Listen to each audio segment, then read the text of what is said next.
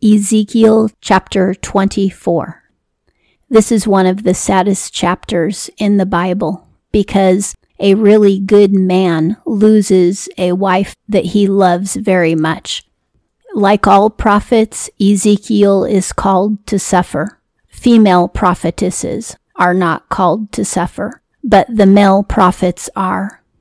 Today on the internet, there's lots of prophets out there, and they're not suffering at all. They live pretty comfortable lives. But the prophets in the Bible suffered greatly, every single one of them. Some of them were killed, some were tortured, and Ezekiel lost his wife, and we're going to read about that today. Verse 1 And there is a word of Jehovah unto me in the ninth year, in the tenth month, in the tenth of the month, saying, the Lord never named any of the months of the calendar, he only numbered them.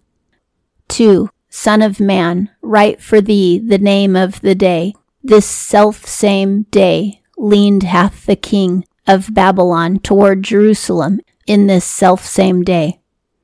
On this very day, Nebuchadnezzar is going to focus on Jerusalem and set it in his heart to take Jerusalem. 3. And use unto the rebellious house a simile, and thou hast said unto them, Thus said the Lord Jehovah, to set on the pot, to set it on, and also to pour into it water. We had read earlier in the Bible that the people of Jerusalem had a saying that they felt secure, like meat in a pot. Because when meat is cooking in a pot, you can leave it there for hours and no animal will take it because of the heat, and the meat won't rot also because of the heat. And the Lord had twisted that saying on them, telling them that they wouldn't be safe at all.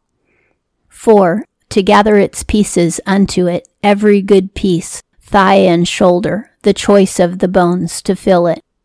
The Lord is going to give a simile to the people to illustrate to them what's going to happen to Jerusalem.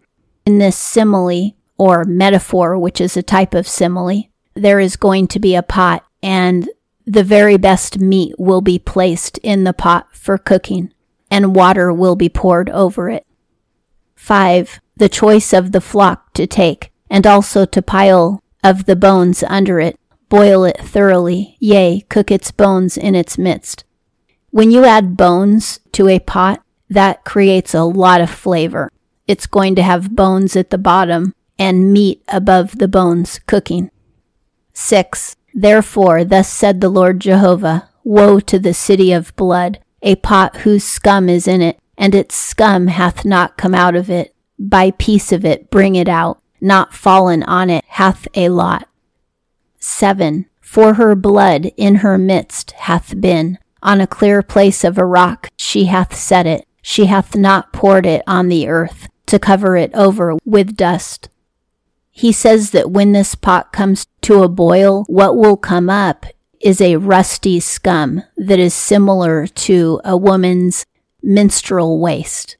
Female means many, so Jerusalem is metaphorically female because there are many people in the city just as the bride of Christ is female, because there are many people who make up the bride of Christ. The Lord is making a metaphor where this woman is a filthy woman, and instead of covering up her menstrual waste under the dirt like she should and burying it, she lays it out on a rock where everybody can see it and it's under the sunlight. This is an insane woman. He's metaphorically saying that Jerusalem is insane and she cannot hide her own personal filth because menstrual blood is very stinky and filthy. This scum that's in the pot is going to be very disgusting. It's not going to be the normal scum that would come up when you're boiling bones. And the reason it's so disgusting is because it represents the murder that has taken place in the city of Jerusalem. They've murdered their own children and they've caused the poor to die early because they have oppressed the poor. 8. To cause fury to come up to take vengeance. I have put her blood on a clear place of a rock, not to be covered. The Lord Himself is exposing her blood. This represents the murders that the people have committed because of the paganism that they were practicing. 9. Therefore, thus said the Lord Jehovah, Woe to the city of blood, yea, I, I make great the pile.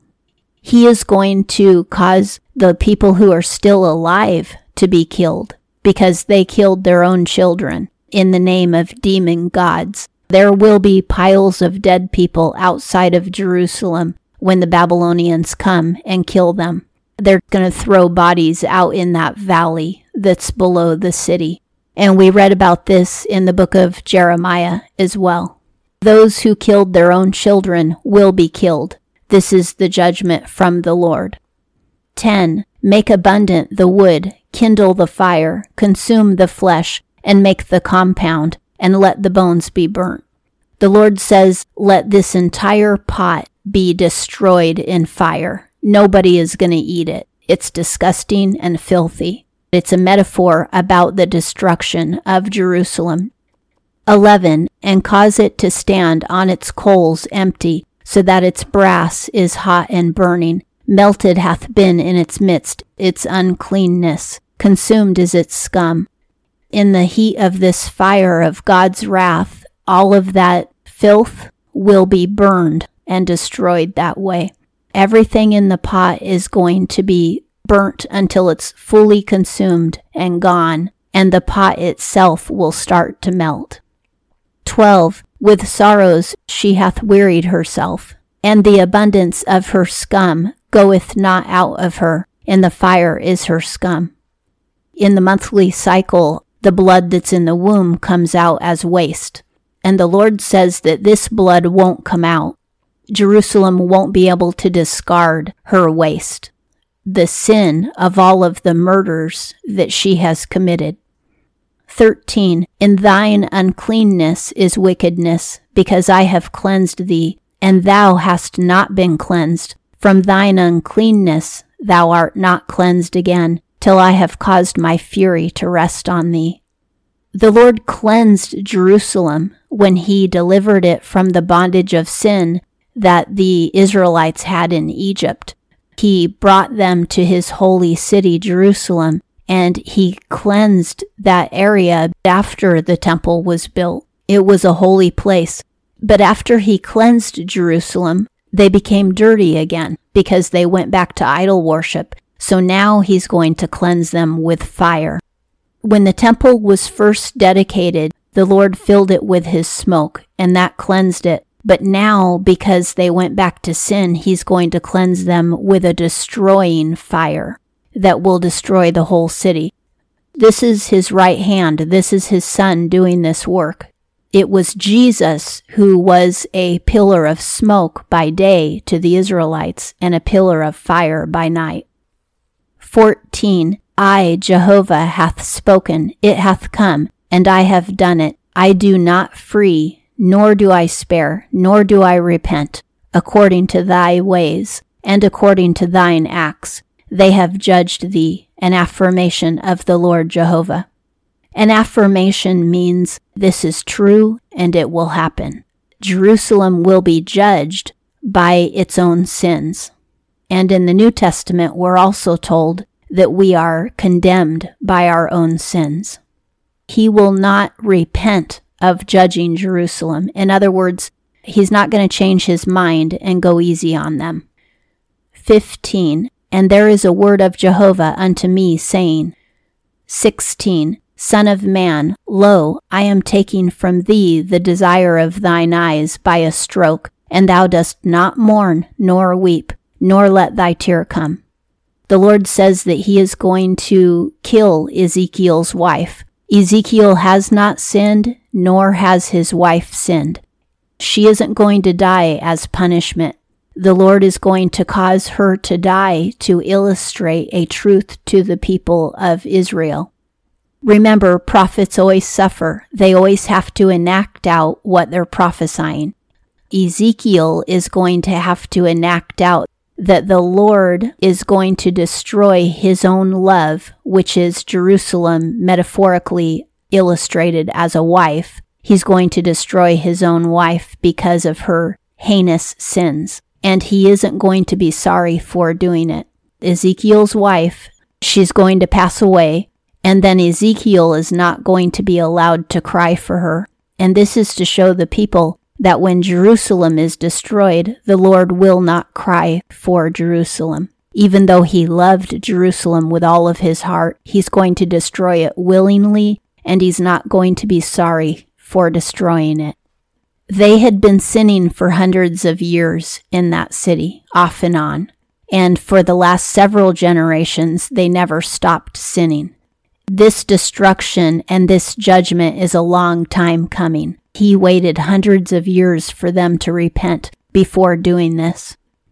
17. Cease to groan, for the dead thou dost make no mourning. Thy bonnet bind on thee, and thy shoes thou dost put on thee, and thou dost not cover over the upper lip, and bread of men thou dost not eat. The Lord is telling Ezekiel that he's not allowed to mourn for his wife. He isn't allowed to uncover his head and put dust on his head or shave his head. He wasn't commanding Ezekiel not to be heartbroken, but Middle Eastern people cry very loudly and they make a big flamboyant show of grief. It's customary but Ezekiel isn't allowed to outwardly show his grief. 18. And I speak unto the people in the morning, and my wife dieth in the evening, and I do in the morning as I have been commanded. Ezekiel told the people this prophecy, and he told them what was going to happen, and then his wife died the very next day, which was the evening, because in the Bible a day always begins at sundown. She died at sundown. And the next morning, he went out and he spoke to the people again, but he did not show any outward sign of mourning for his wife. 19. And the people say unto me, Dost thou not declare to us what these are to us that thou art doing? The people always know that when a prophet acts strangely, it's for a reason. It's a sign of a prophecy. Whenever they see the prophet doing something weird, they ask him for the explanation. And since they saw that Ezekiel wasn't mourning for his wife, they asked him why. 20. And I say unto them, A word of Jehovah hath been unto me, saying, 21. To the house of Israel, Thus said the Lord Jehovah, Lo, I am polluting my sanctuary, the excellency of your strength, the desire of your eyes, and the pitied of your soul, and your sons and your daughters, whom ye have left, by sword they do fall. Jerusalem held the sanctuary of the Lord. Ezekiel's precious wife is metaphorically resembling the temple of God that was in Jerusalem. The temple was extremely precious to the Lord just as Ezekiel's wife was precious, but it's going to be lost, just as Ezekiel's wife was lost. 22. And they have done as I have done. On the upper lip ye are not covered, and bread of men ye do not eat. 23. And your bonnets are on your heads, and your shoes are on your feet. Ye do not mourn, nor do ye weep, and ye have wasted away for your iniquities, and ye have howled, one unto another. Ezekiel instructs the people that the only thing that they're allowed to mourn for is their own sins. They're not allowed to mourn for the destruction of Jerusalem or for the death of Ezekiel's wife. It's their sin that's the real problem. Ezekiel's wife will live forever in eternity with the Lord, but Jerusalem is going to be destroyed for its sins. 24. And Ezekiel hath been to you for a type, according to all that he hath done, ye do. In its coming in, ye have known that I am the Lord Jehovah. The Lord tells the people that they have to imitate Ezekiel's actions and refrain from mourning. He is representing the Lord, and Ezekiel's wife is metaphorically representing Jerusalem and the temple. 25. And thou, son of man, is it not in the day of my taking from them their strength the joy of their beauty, the desire of their eyes, and the song of their soul, their sons and their daughters? The Lord says these people are also going to lose the delight of their eyes, which is their children. Ezekiel was delighted with his wife, just as God was delighted with Jerusalem, and the Israelites were delighted with their own children. But everybody is going to lose their delight here because of the great sins of the city of Jerusalem. 26. In that day come doth the escaped one to thee to cause the ears to hear. The escaped one means the few people who are able to make it out of the city and tell others what happened. 27. In that day opened is thy mouth with the escaped, and thou speakest, and art not silent any more, and thou hast been to them for a type, and they have known that I am Jehovah. In that day that Jerusalem is destroyed, then Ezekiel will be able to mourn and talk about it. And that concludes Ezekiel chapter 24.